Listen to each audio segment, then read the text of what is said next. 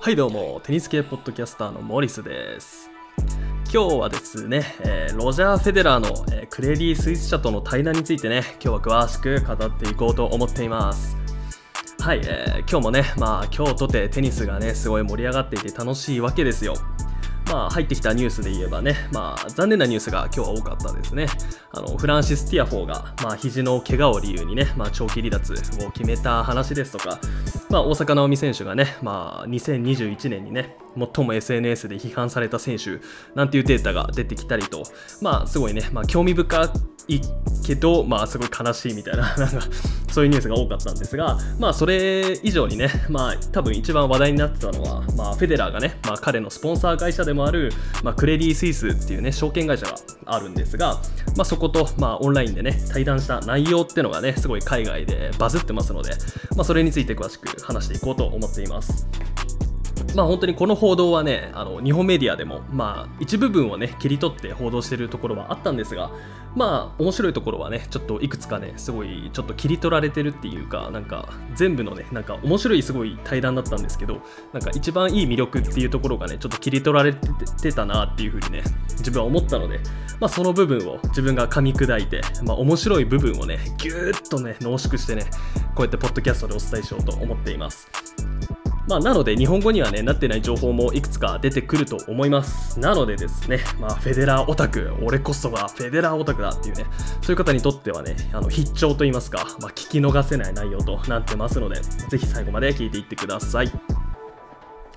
はい、まず、この会見でですね、まあ、注目すべき内容は3つほどあったので、その3つに沿ってね、まあ、話していこうと思っています。まあ、その3つっていうのはね、あの、1つ目が、まあ、彼の次のね、怪我からの復帰時期と今の体の状態。で、2つ目がですね、まあ、怪我でね、ダウンしてた時ね、どんな生活してたのっていうね、そういうのにも答えてました。で、3つ目がですね、まあ、自分が持っている記録についての価値観といいますか、そういうのに語っていました。なので、まあ、それぞれ解説していこうと思っています。ではまず1つ目ですね、えー、まずは復帰時期と、まあ、彼の体の状態についてについて、まあ、解説していこうと思っています、えー、まあ、皆さんね、まあ、これはご存知だと思いますが、まあ、ロジャー・フェデラーはですね去年のウィンブルトンで、えー、膝を怪我しました、えー、フルカチュ戦ですね。まあ僕たちは間違いなくね、フェデラーが、その当時ね、フルカツもね、まあ、マスターズは取ってたけど、まあ、勝てないだろ、フェデラーには、みたいな、そういう感じだったので、まあ、彼がね、怪我が原因で負けちゃうみたいな、そういうのはちょっと悲しい記憶っていうかね、まあ僕たちの頭の中には、すごいこびりついてるわけなんですけど、まあそのせいで、まあ、3回目の手術を受けまして、まあ、各いうね、まあ、2年近く戦列を離れることになってしまっています。で、しかもね、まあ、彼はもう40歳ですから、まあ、回復速度も遅いわけですよ。で、プラスね、まあ、手術が終わった後の、まあ、彼がね、インスタグラムに上げた、まあ、ストーリーといいますか動画があるんですけど、まあ、そこでのね、あの悲しそうな顔、あのやっぱここれからしばらくは松葉杖で歩かなきゃいけないんですっていう風にねすごい悲しい顔で言ってたのでねまあやっぱり海外メディアとか、まあ、日本の方も多分同じだと思うんですけどまあ本当にフェデラー引退するんじゃね？みたいななんかそういう説も出るぐらいねすごい心配されてたわけですよ。でしかもねフェデラーっていうのは、まあ、メディアに自分のね情報っていうのをめったにねめったに流さないので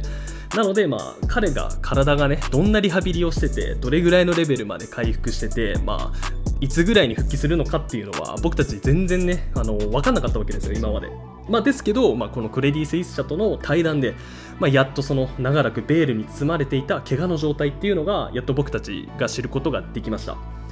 でまあそのね怪我の状態っていうのをまあ詳しくね詳しくね解説させていただきたいんですけど、まあ、まずジムでねトレーニングすることはできていると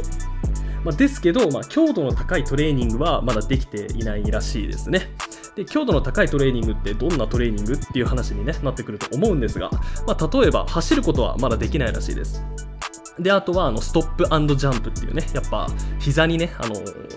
結構衝撃が来るようなそういうトレーニングはまだできていないというふうにね、まあ、言っていましたなのでもちろんコートに立ってねあのテニスの練習をねラケット振って、まあ、ラリーをするとかそういうこともまだまだできていない状態らしいです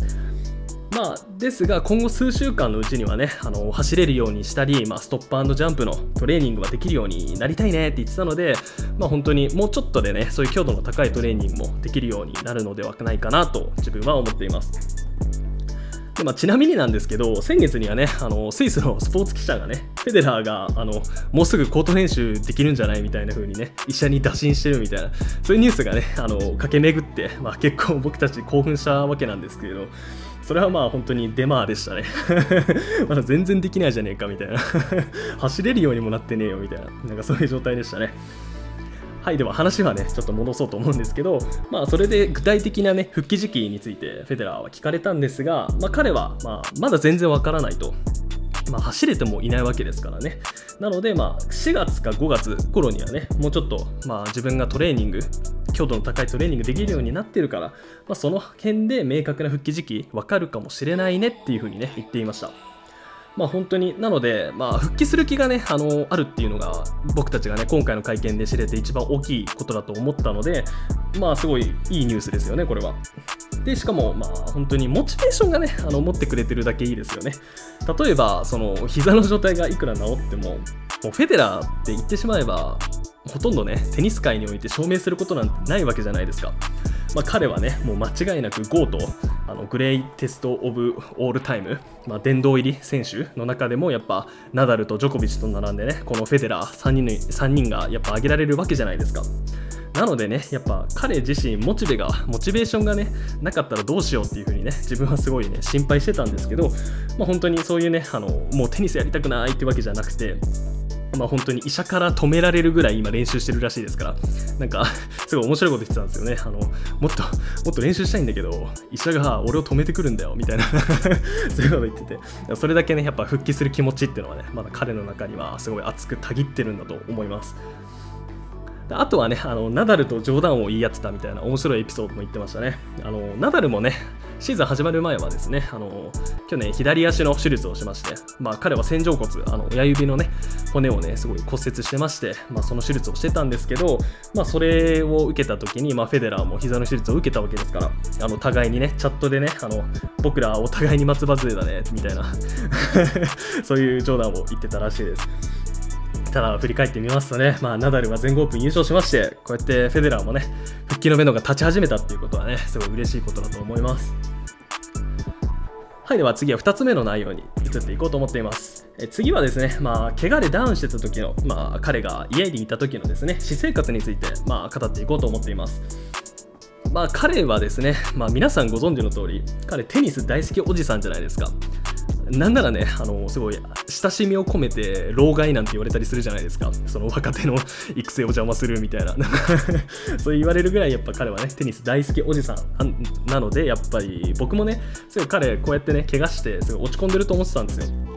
まあ、ですけど、家にいる時もね、それなりにすごい子供たちと一緒に過ごせたことで楽しく過ごせてたらしいです。まあ、彼のね子供もお子さんもまあ7歳の子と12歳の子がいらっしゃるんですけど、まあ、本当に子供からすればねこの年齢、まあ、すごいデリケートな時期ですし大事な時期ですよね。なのでやっぱりそばにいたいってフェデラー自身も言ってましたね。なのでこうやって子供たちのとの時間が設けられたのはフェデラーにとってもすごい嬉しいことだったんでしょうね。でまあ奥さんのねあのミルカさんともねまあ相変わらずねイチャイチャしてたらしいです。でしかもね あのやっぱ過ごしてるうちにあのミルカさんにね諭される諭されることも多かったらしくて、まあ、アドバイスをいろいろもらったみたいですね。あの彼もねやっぱり引退するかどうかみたいな深く悩んでたらしいので、まあ、それをまあミルカさんがすごい一緒に相談に乗ってくれたっていう風に言ってましたね。でまあミルカさんのま具体的なアドバイスっていうのを一つ紹介させていただきたいんですけど、まあ、ミルカさんは、ま、フェデラーに向かってね引退する前に自分の好きなことを片っ端からやろうとするんじゃない。それはダメ。引退する前にはちゃんと考える時間を取ってくださいっていう風にね言ったらしいです。いや素晴らしい奥さんですね。でまああとねなんかフェデラーのこのねなんか生活のね私生活のなんかそういうなんか面白いエピソードがありましてそれ聞いて自分笑っちゃったんですけど、まあ、彼すごいめちゃめちゃ早起きになったって言ってましたね。あの朝の7時には目が覚めちゃうんだよみたいなそんなこと言ってましたね。やっぱ試合しないからねあの体が疲れなくてその分回復も早いって言ってましたね、まあ、睡眠っていうのがねすごい大事ですからねスポーツ選手。まあ、ですけど自分これ聞いた時にね フェデラーもなんかおじいちゃんっぽくなってきちゃったなっていうふうにねなんかそういうふうに思っちゃったんですけどまあこれ思ったことはちょっと皆さん内緒にしといてください。でも本当にねテニス選手がねこうやってパパになるっていうのも大変ですよね。まあ、例えばその ATP カップでねあのドイツ代表だったね、まあ、ストルフっていう選手がいるんですけど、まあ、彼はねあのよくねやっぱ子供たちと会えないじゃないですか。こうやってね、家族がドイツにいるのに自分はオーストラリアにいるみたいなそういう状態だと話せなくてだから FaceTime テレビ通話をねよくするらしいんですけど、まあ、息子と話すんですけど、まあ、息子がね全然ねやっぱ FaceTime やってる時って子供にとってはねすごいつまらないわけじゃないですか。なので苦痛な時間なわけですよ。なのでね、なんかすごいそっけなくて、息子と話せなくて悲しいんだよってね、なんかインタビューでね、ストレフは言ってたりしてまして、まあ、フェデラーもね、やっぱだから同じような悩みはね、あの抱えてると思います。なので子供との時間がね、やっぱりすごい増えて、自分はね、良かったかなっていうふうにね、すごい本当に思いますね。はい、では最後のね、あの会見の内容に移っていこうと思います。で、これはですね、まあ、彼の記録についての、まあ、価値観といいますか、まあ、持っているね、その記録に対する思いといいますか、そういうのに彼は語ってくれました。でまあ、もちろんなんでこの話がね及んだかって言いますと、まあ、本当にナダルがね全豪オープンを優勝したことで、まあ、フェデラー、ジョコビッチ、ナダルとね3人がねもう仲良し恋良しで、まあ、グランドスラムタイトルを20個ずつ持ってるっていう状態からですねナダルは一歩リードしたわけですよ。なので、まあ、こういうね、記者からの質問が飛んでったっていうふうにね、思うんですけど、まあ、普通ですね、まあ、こうやってね、自分のね、偉大な記録が追い抜かれたら、もちろん悔しいですよね、普通でしたら。皆さんもそう思いますよね。まあ、ですけど、フェデラー曰くね、彼は全然悔しく思ってないらしいですね。まあ、なぜなら、まあ、理由をね、彼は言ってたんですけど、まあ、この理由がね、自分すごい好きなんですけど、ライバルたちを愛してるかららしいんですよ。彼はね、こういうふうに言ってました。ツアーを回っててラファが来てマレーが来てノバクが来てヒューイットが来てロディックが来てサフィンが来てみんなそれぞれの役割を果たしていたんだ。僕は全ての選手からもうそれぞれ学んだよ。だからね僕にとっては彼らから学んでそれを実行するっていうことはかけがえのない素晴らしいことなんだ。彼らがいてくれてよかった。彼らが僕の記録に傷をつけたとしてもそれは全然問題じゃない。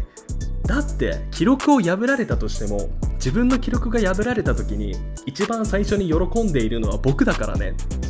こういう風に言ってたんですよ。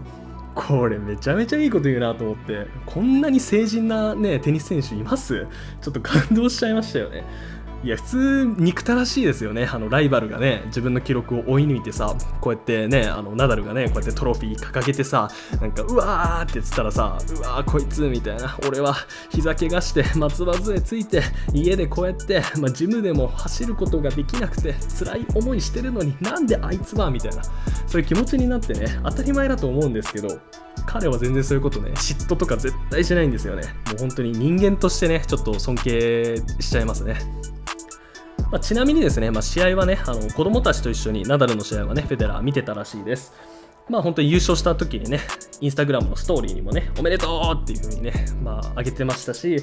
まあ本当にナダルの優勝っていうのはね、いろんな人にやっぱフェデラーも含めてね、いろんな人に影響を与えたいと思います。まあなんならね、あの、ソンガとかもね、あの、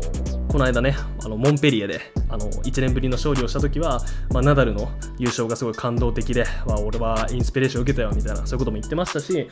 でまあ、本当にナダルもね、あのグランドスラムタイトルは、まあ、幸せには直結しないよみたいなことをね、全豪オープンの優勝会見では言ってたんですけど、